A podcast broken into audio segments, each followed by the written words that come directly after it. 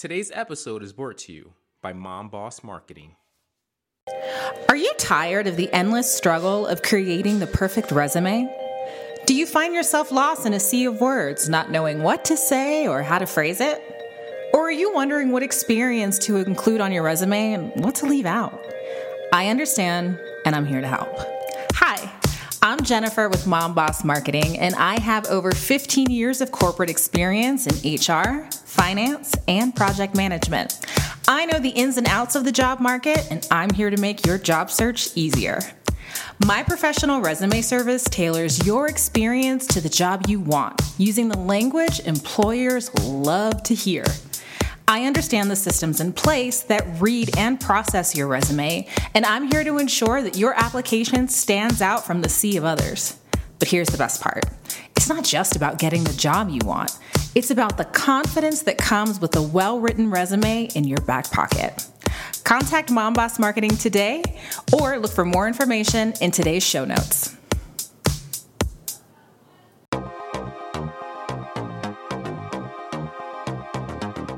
Get ready, get comfy for the next Nonprofit Insider Podcast episode. Welcome in, everyone, to another episode of the Nonprofit Insider Podcast. I am your host, Swim Karim, and this is episode 29, our final episode of the year. We are coming up on the one year mark. Uh, one year in March, so that's when we have the one year anniversary. But this is episode 29, and this is the final episode of 2023. And wow, what, what, a, what a journey to go through 29 episodes. Appreciate you all for rocking with us. If you've been with us for some time or if you're new, we love having you here as an insider. Listen, we, we, we have a great episode today. And what a great way to start off, right? Uh, last episode, episode 28, I talked about nepotism in the nonprofit space. So, what better way to end our 2023 year and what better way to transition from that episode than by having my son, my eight year old son, serve as the intro? So, big shout out to him. It was so good. Uh, he, he always asks me a lot of nonprofit questions because he's just in that realm, right? He's in that space with me. So, he asked me a lot of questions about Dad, are you getting more podcasts? Are you getting more sponsors? You know, XYZ, XYZ. So, excited to have him serve as the intro. Listen, if you haven't already, be sure to follow us on TikTok and on Instagram. Um, I'm messing around on TikTok a little bit more. Messing around on TikTok a little bit more. Uh, so follow us there at the Nonprofit Insider. We have the links in the show notes. That'd be really good. And and I want to give a big, big shout out to all 10 people that reviewed my podcast. One of my goals this year was to end the year with 10 uh, podcast reviews. And, and look, on Spotify, you can't do comment reviews, but on Apple, you can. And so it was just so nice to, to be able to get that 10th one uh, earlier in the week. So big shout out, 10 reviews. Just, just really, just so exciting. So we appreciate it. Uh, listen, we've got a good episode here. We're going to talk here in about three, four minutes about recent DEI. Uh, for those that don't know, diversity, equity, inclusion. Uh, even my girlfriend didn't know what that means, and she's kind of she does a lot of work and research in, in, the space of a lot of different marginalized groups, and she was like, well, "What does DEI stand for?" And so I know that's something that a lot of corporate folks, if you're in the corporate space or certain nonprofit space, you know a lot about DEI or DIE, depending on. Oh, actually, no, it's not DIE because that's always spells die. I always get that wrong. But DEI. So we're talking a little about diversity, inclusion, equity, all the things that come with that. Some recent news out of Oklahoma and the defunding of that. So we'll talk about that and how that affects the nonprofit space a little bit. Uh, we're going to talk a little bit about imposter syndrome in the nonprofit space. We've been on the world talking about nepotism, talking about getting fired, talking about performance improvement plans, all the things that come in the nonprofit space. So we have to talk about imposter syndrome. So that'll be in our main segment. And then in the final uh, couple of minutes, I want to share one of my own personal nonprofit horror stories. And this is one that's a little bit more touching. Um, I kind of, I was like, you know what? I could talk about the time I had seven interviews for a job, which was one of the most fucking frustrating things I've ever experienced. But I was like, you know what? As we end the year, cold weather. There are a lot of people that are experiencing some really tough times right now. I, have a story about the, the, time I was working with a volunteer that ended up becoming homeless. I'm going to talk about that here in a little bit at, at, the, at the, final aspect. Um, again, follow us on Instagram, follow us on TikTok. You can find us on Apple, you can find us on Spotify. Let me see. Is there anything else? Um, be sure to check out the show notes. We got a lot of good links. We got a lot of good sponsors, a lot of good affiliate links in there. And we have episode 30 dropping the first. I, you know, I might do it. I might take a little bit of, of a break. I'm not even gonna lie here. I'm, I was looking at doing January 3rd as the next episode. I might wait and do the first episode January 10th, and I'm gonna do a list episode. If you've been listening to this podcast for some time, you know I do not do list. So whenever you talk about 24 things to look for in 2024 for nonprofits or top five ways to change your nonprofit social media, I don't know, marketing. I, just don't do lists. I, I, it's just not for me. I know a lot of people that do lists, and I think as I get more and more in the nonprofit space, I might end up doing them more. But for me, lists is just something I've never really been interested in. But as you know, every 10th episode, so episode 10, episode 20, we did list. And so for episode 30, we're going to do another list. So be sure to check out some of those previous episodes. I think that's it. Let's get to it. Hey, listeners, it's Jennifer again with Mom Boss. Do you know what a digital resume is? Imagine this carrying your work experience and expertise via a QR code on your business card. Stand out from the competition and propel yourself into the digital world when you network at hiring events. Your potential employers can simply scan your QR code, instantly accessing your comprehensive resume. This is the future of job searching. Let me help you land a job you're happy in, boosting your earning potential and providing you with a modern and innovative edge. Contact Mom Boss today and let's build your future together. Visit our website at www.mombossmarketingabq.com or find us on socials at mombossmarketingabq. All right, so over the last few days, I've seen a lot of posts and a lot of commentary about what's happening in Oklahoma. And so, for those who don't know, um, I, I, guess the governor of Oklahoma, his name is Kevin Stitt, basically signed an executive order taking away a lot of DEI. Uh, efforts in, in, public colleges and universities. And look, we don't talk a lot of politics or anything like that. Um, but I found it very interesting because, I, one, I have a close connection with Oklahoma. I, I was actually technically married in Oklahoma. so my ex-wife was from a town in, uh, in, in Kansas. And one of the things in Kansas is when you get married, they have like a three day wait. So you sign, you register with the state that you're getting married, and then you have to come back three days later to say, you know, hey, I approve this. And I, I, think there's there's a lot to it in terms of just making sure that people actually want to get married and not doing it like in Vegas in haste. But in Oklahoma, you can just get married that same day. So we actually went to a city in, in Oklahoma right across the border called Newkirk, Newkirk, Oklahoma.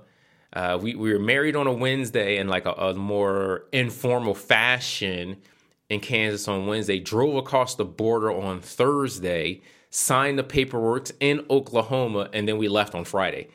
To, to back to, to the East Coast because we are living in the East Coast. So I, I, keep up with a lot of things that are happening in Oklahoma. And when I saw that they were having this DEI thing and that the governor was basically taking away a lot of DEI programs, I was like, you know what? This has a lot of connections to the nonprofit space. And one of the most interesting aspects of Oklahoma, which for my money has the worst roads anywhere that I've ever driven in America, some of the worst roads are in Oklahoma. Uh, but Oklahoma, as we know, has a deep history as relates to the relations of Native American and indigenous groups, the great pushing uh, of many indigenous uh, tribes, groups, communities to Oklahoma during the times of Manifest Destiny. A lot of us know a lot about that. But it's interesting because Oklahoma, in the same fashion of lots of areas of the of the uh, of the South and of other uh, states like Texas and Florida's and things like that uh, are really pushing back on a lot of DEI measures. And so when looking at this order, Um, this is from, let me make sure I have my, my facts here. Part of this is from the the Guardian, and part of this is from PoncaCityNow.com. I'll put it in the show notes. Uh, but the order prohibits, basically prohibits the prohibits state funds, property, or resources being used for DEI initiatives and orders them to dismiss non-critical personnel. Uh, it's effective immediately, but uh, these universities are not expected to comply with it until May 31st. So basically, if, if you have a public university, you cannot use the funds or the resources of the university in these particular instances.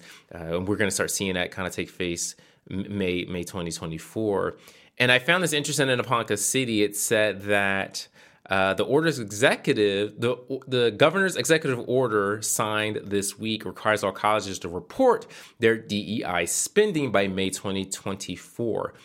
And State Superintendent Ryan Walters called for a similar report in January of that of this year, requesting the last decade of DEI spending from the Oklahoma State Regents for Higher Education. Uh, the regents complied with the request and submitted a report that showed less than 1% less than 1% of state and federal funding supports DEI.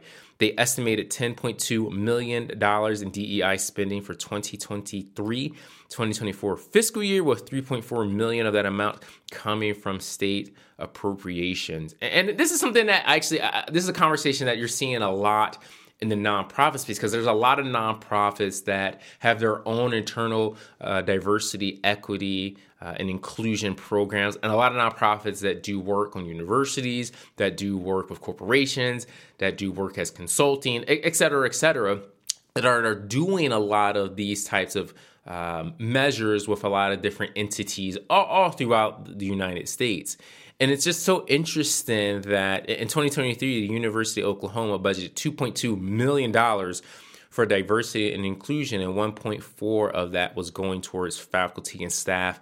You hear that a lot. There's a lot of complaints that a lot of the money that's used towards DEI is just used towards staff members or six-figure uh, accounts. That was something that was in Governor Stitt's uh, message. And look, I'm going to say all that to say this one of the big reasons why we have housing law discrimination uh, or housing discrimination laws, one of the reasons we have uh, hiring or labor practicing laws is because there are a lot of groups that feel, uh, rightfully so, that they're not being a part of the process uh, when, when it comes to the exchange of money and, and power across the United States. And a lot of DEI programs do that.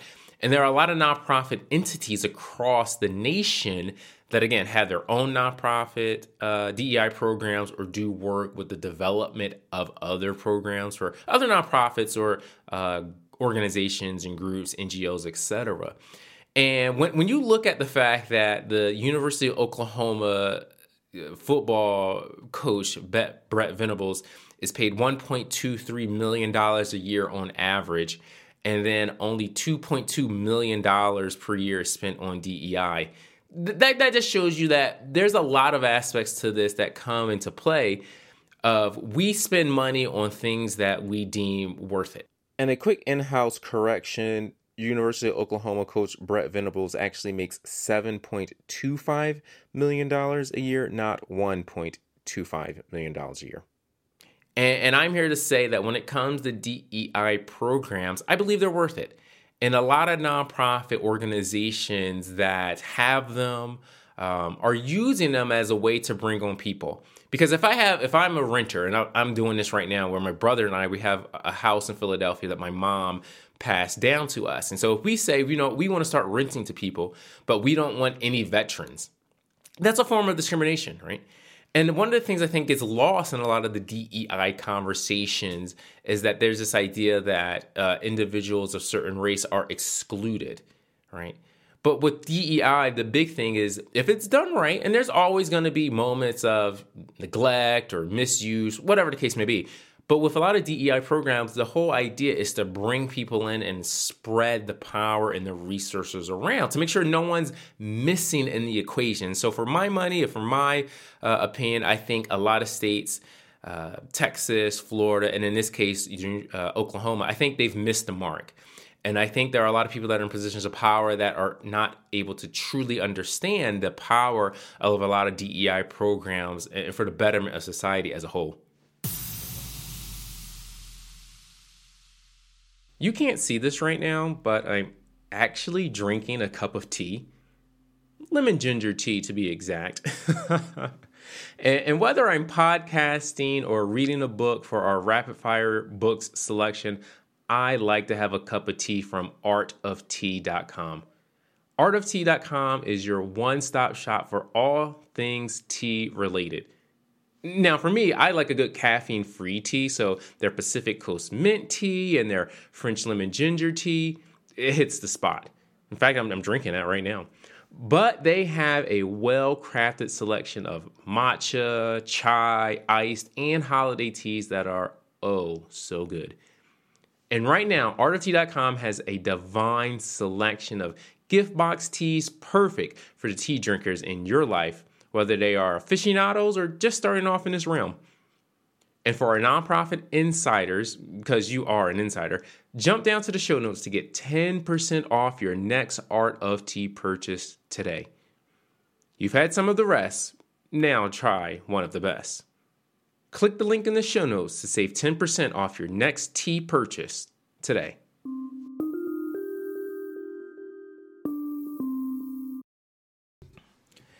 If you haven't already, be sure you're following me on TikTok. Be sure you're following me on Instagram. Uh, I've been recently taking the time and just posting some videos where it's like, hey, I want to talk about something. Should I talk about A subject or B subject? And I did that uh, about a week ago where I was like, you know what, should I talk about nonprofit imposter syndrome or performance improvement plans or PIPs? And overwhelmingly, people said, listen, you got to talk about nonprofit uh, imposter syndrome and big shout out to Relatable Nonprofit. They're on Instagram at Relatable Nonprofit. They're in the show notes. I'm going to put them in there. They have a really good program. They got some really good stuff going on. And they were definitely the tipping point where it was like, hey, what should I talk about? And talking with the two people that run that account, they're like, yeah, you got to talk about imposter syndrome. So, one of the things I think that really is at the top of people's minds when it comes to a lot of aspects of understanding mental health. It's just having a more unified common language that we all know.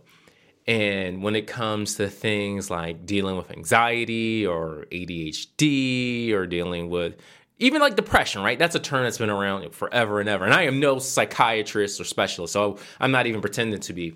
But when we have a, an ability to identify what we're feeling and name what we're feeling, it, it's just it just makes it so much easier to talk about other uh, or to talk to other people that are experiencing those things as well. And one of the things with imposter syndrome in the nonprofit space is that it can show up in many, many environments. It can show up in many different people. It can show up in many different ways. And, and so I want to start here in terms of the definition because right now, at this moment in time, uh, imposter syndrome is not an official diagnosis. And so, if you look at various councils or associations, and this is why it was so hard for me to determine or define a definitive definition of what it is, uh, because there isn't one, because it's not recognized as an official diagnosis. But from and I want to make sure I have this right here. This is from the National Institutes of Institutions, excuse me, of Health.org, and they have a really good definition. And I think it's kind of like what's similar with nepotism, right? We can all define it differently, but for the most part, we know what it is.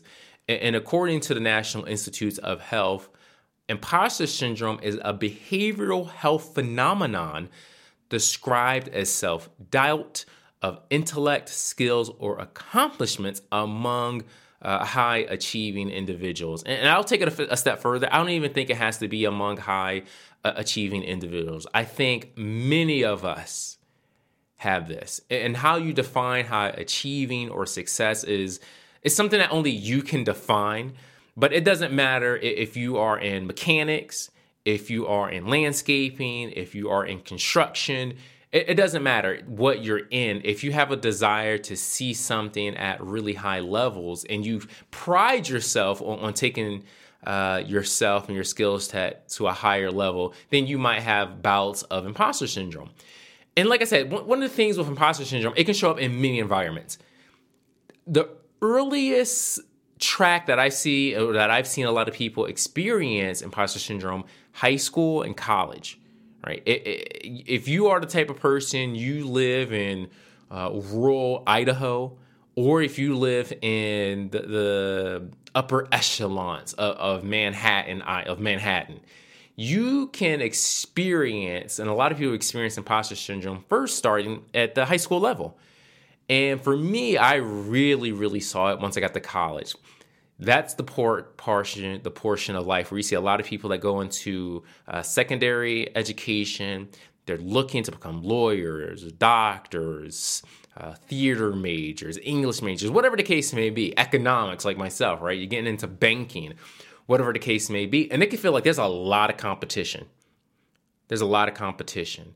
And college was the first area where I saw a lot of people say, hey, uh, I, want to be ahead. I'm using this opportunity to go to another level.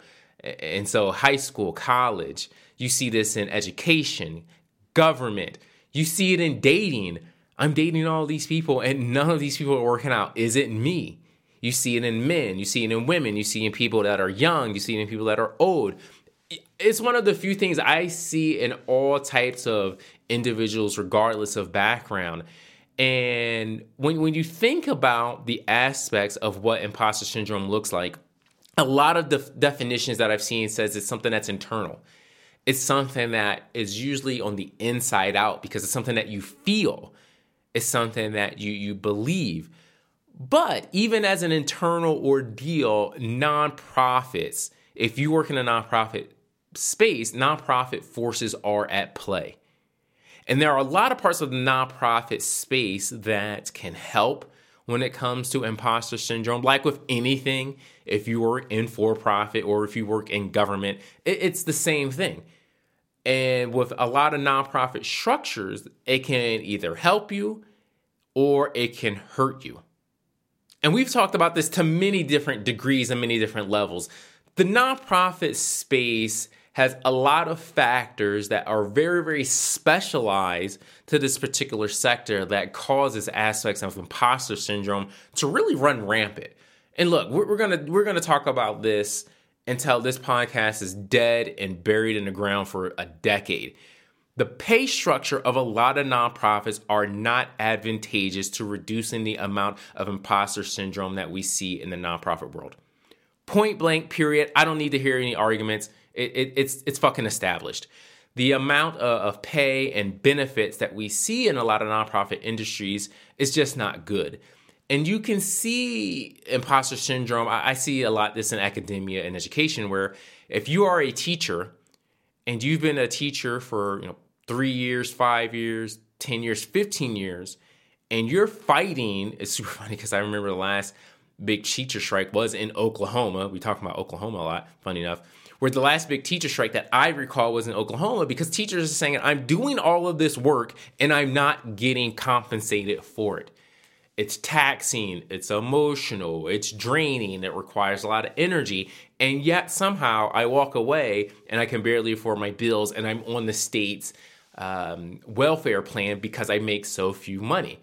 So, pay is a big aspect of the nonprofit space, and you see this in other parts of the world. You see this a lot in for profit. So, the nonprofit space is not immune to it.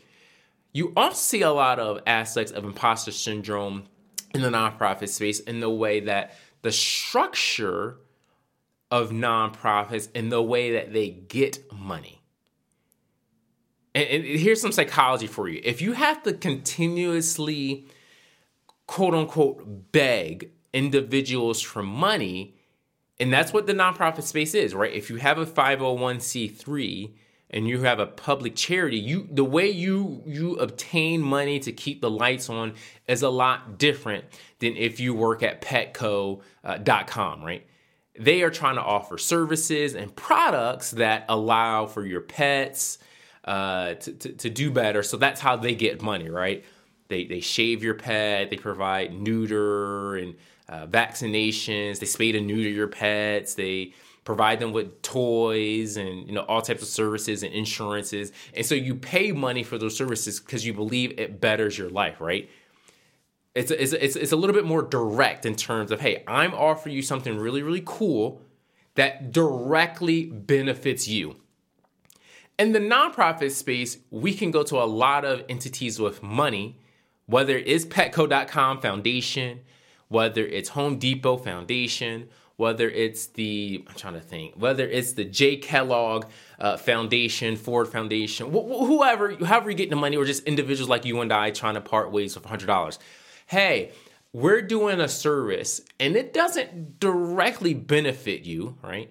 You give me $100,000 and I don't turn around and give you a service or anything like that. Maybe you can use my nonprofit's name and commercials. Maybe you can use our uh, image and likeness and uh, various reports to show your shareholders that you're doing good, but the benefit isn't directly to you.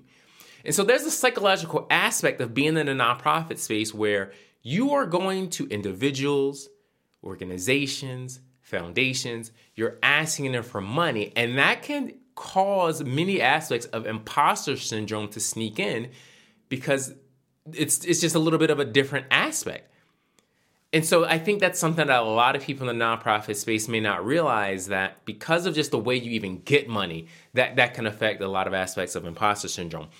Talent in the nonprofit space is hard to come by. And a lot of nonprofit organizations, some knowingly and some unknowingly, do a lot of hoarding of talent. And one of the things is if you are a nonprofit and you have something that's you have a person that's really good, really high level, and you can't pay them really well, uh, you can't give them the best benefits, you can't give them the best uh, structure, you can't allow them to work from home, whatever the case may be, you can in turn hoard a lot of nonprofit uh, leaders that should really be going on the greener pastures. and there's a lot of aspects of being in a nonprofit space where you can be like, listen, you're all I have. You can almost guilt trip a lot of nonprofit workers. Hey, don't go to that organization because if we lose you, you're all we have. And, and, and so a lot of parts of the nonprofit space can be, hey, just making people ideally feel good.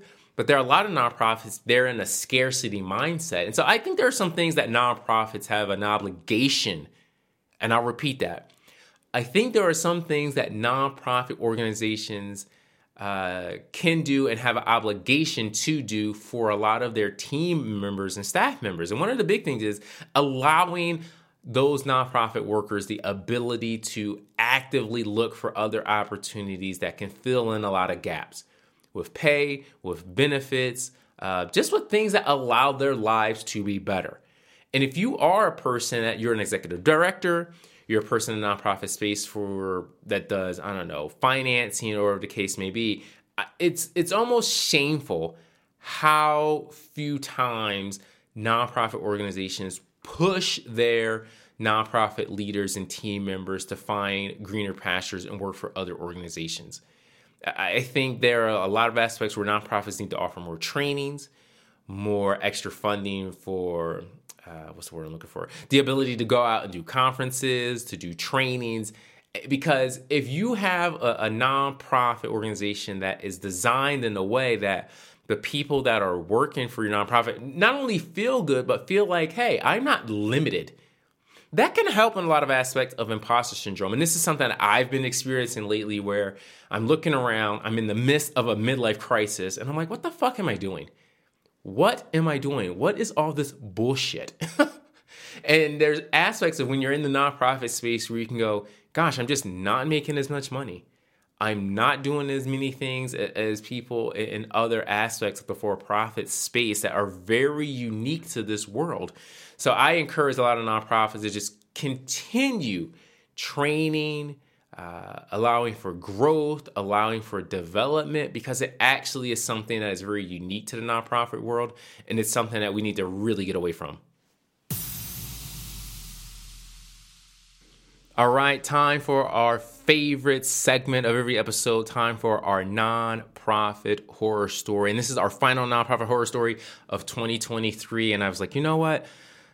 We've had some really good stories. Uh, I'm going to compile a lot of those for our one year anniversary in March. So I think that'll be an exciting time. But uh, I said, you know what? I need to end with a story of mine. I need to end with a story of mine.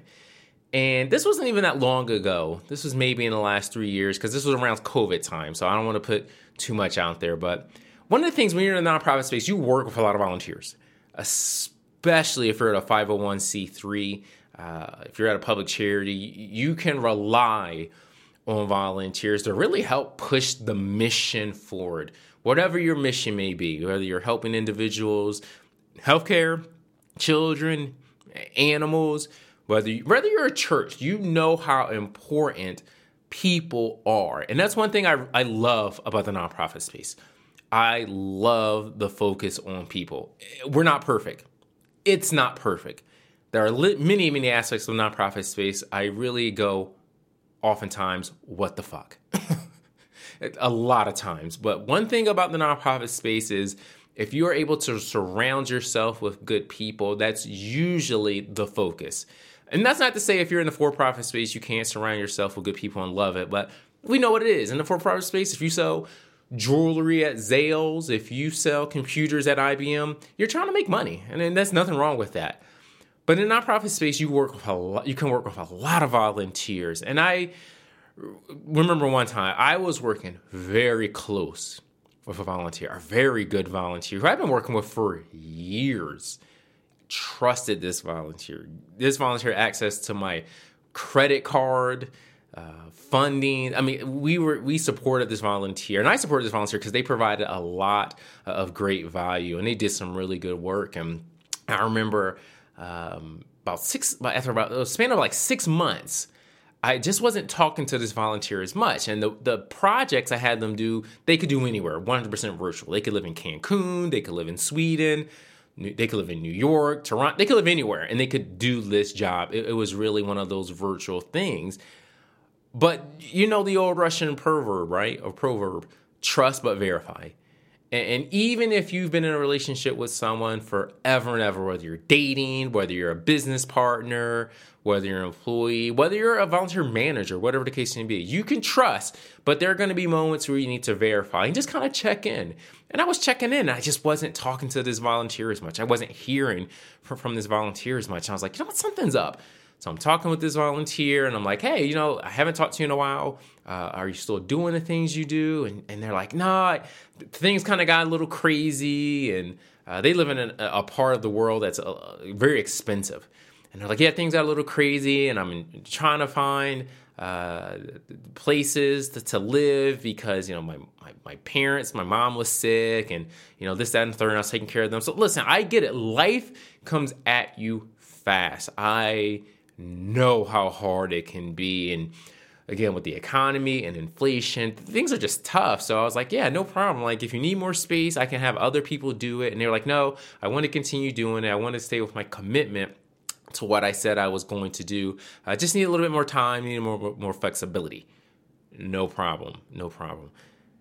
Month passed, two months passed, and same thing. Like I'm calling the the the people in the the the, the, the, people that are in this particular realm, I'm like following up, like, hey, like, is this person still doing what they should be doing? And the short answer was no. So, you know, like I said, four weeks pass, six weeks pass, eight weeks pass, and I've reached back out to this volunteer. I'm like, hey, listen, I'm hearing things that that the, the work that you said you were going to do hasn't been done. Is everything okay? And it wasn't one of those things where I was like mad or frustrated. It was just like, you know, I've been working with you for a long time. Like, I know your work. What's going on? Like, is, is if there's something that's happening in your world, let me know. And this kind of goes back to imposter syndrome we were just talking about, where we can have a sense of who we are and we hold ourselves to high standards. All of us do. Whether whether we know it or not, whether we're a BMX biker or we are a I don't know, a mechanic. I've been using that a lot. It doesn't matter. We can hold ourselves to high standards for things that we say we're going to do. Our word is very, very important to a lot of us. And so I said, you know, what's the deal? Like, I just, things aren't getting done. Is everything okay? And she finally had basically confessed slash admitted she said yeah things got really rough i'm i'm living in my car now i'm living in my car and, and i kind of had a feeling you know that it was kind of things were not going the way they want it when it comes to, to the economics. Because again they live in a part of the us that is a very expensive part to live. Renting and housing is expensive. And it's just one of the it was like one of those moments where again i wasn't even like i wasn't mad or anything like that. This person is out homeless. This person is now homeless you know they're living in their car. You wouldn't know right? They're working they're working in government. They're doing some really great things on the outside but at the end of the day they're sleeping in their car. And it's just it, it's it's really shameful. And that's the only word i can really use. It's really shameful that as a society,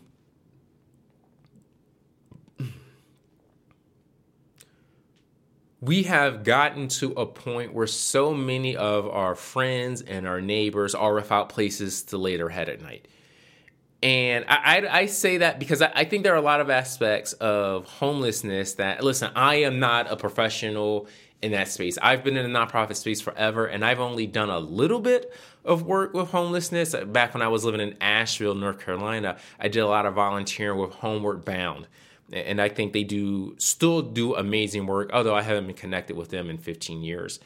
And they did a lot of work as a resource center to, for mail, for phone calls, um, for food, coffee. Just serves as a really good resource for a lot of individuals that are homeless. And again, I haven't talked or worked with them in years, so they, they've probably switched up some of the things that they've done. And even then, it was really, really tough, but it feels like there are more and more people that are just slipping through the cracks. And we can blame a lot of entities for this. We aren't taxing uh, corporations enough. That's always one you hear. We're not building houses enough. Uh, people are having a lot of children, right? There's just a population growth. There's a lot of controversy and conversations around that. But at the end of the day, we're all to blame. And we all participate in the hypocrisy that comes with something like homelessness. Because w- whether we think it's a, it's a factor of environment, spacing, desires, capitalism as a whole, we all participate in it to some degree, right? We all do. And there's a lot of aspects of I'm looking out for myself, when you have merit increases, hey, I'm trying to get the most for me because everyone else trying to get the most for them. There's aspects of loss of community in a lot of respects, but we're all to blame, and it's shameful. It's it's shameful, and it's one of the few moments where I was thinking like, I don't even know how I can help this person. I've worked with this person for six, seven years now. You know, I, have come to know this person intimately in a lot of aspects of being in the nonprofit space and yet they do not have a bed to sleep in at night. As we look to 2024, there's been a lot of conversations with people that I I've had a lot of conversations, I should say, with people in the nonprofit space. And you remember we had our first guest, Emily Cronin. She was on the call uh, or not on the call, but she was on a, a guest on uh, one of our episodes. And I've had a lot of people that have sent in nonprofit horror stories. And one of the things is I provide every person the ability to share one thing that they want to share with our, our audience. And over and over and over again, the thing I hear from so many people, and I'm starting to catch wind of this because I, I get it now. I get it. A lot of people will say, you know, honestly, Swim, the message I'd like to give to your audience is please be kind. We are all doing our best. This is hard. There are a lot of aspects to life that you, you think it's going one direction and then it goes another, and not in the way you, you fashion. And being kind is something that you like to say it's easy to do, but when you have stressors in your life, when you have things in your life that aren't going the direction that you thought they would go, it can be it can feel hard. And so for me, as we wrap up the final episode of 2023, and I think about this volunteer who I've worked with uh, forever, who now is living in their car, and I feel almost powerless to help. I'm not sure what I can do. I, it, it it it, it is it's a guilt and, and it's a feeling that can really grapple you in so many ways. Please be kind to one another. It's one of the few things that doesn't cost a lot. It's one of the few things that it, it in comparison to a lot of other aspects of life, it's easier to do. Um, because kindness can really go a long way and trying to help your neighbor in one way or another where you can. That's the message I'd like to, to do as we wrap up the, the first year of the Nonprofit Insider Podcast. I love having you as an insider. Um, there are many times where I'm like, gosh, I'm doing this podcast and I have imposter syndrome. I, I shouldn't be talking about this. I shouldn't be doing this. No one's going to listen to me. But if you are listening to this, whether you are one of our you know 1000 people that listen every month or this is your first time listening or this is maybe this is your last time listening maybe you're not going to listen anymore whatever the case may be. Please be kind to one another. This world can be very tough it can be very grueling and we appreciate everything that you do for the world if you're trying to make it a better place. Be sure to follow us on instagram be sure to follow us on tiktok. If you can leave a review uh, follow us on all the social medias. We will see you in 2024. I think the next episode is going to be January 10th, and that's going to be our list episode because every 10 episodes, I do at least one list. So we'll see you in 2024. Take care.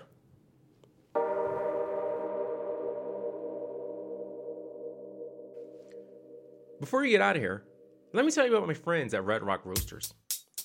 Founded in 1993, Red Rock Roasters is a family owned, multi generational coffee specialty store based in Albuquerque, New Mexico. And they have such good coffee. They have an Ethiopian coffee called Sand Hill Winter Blend that smells absolutely divine. And the taste, mwah. it's the holiday season, and let's be real, getting gifts is hard. Getting coffee, now that's easy, but only if you get it from the right place. Follow Red Rock Roasters on Instagram, link in the show notes, or visit them at redrockroasters.com. They have a wonderful selection of coffee, accessories, and merchandise you simply cannot lose on.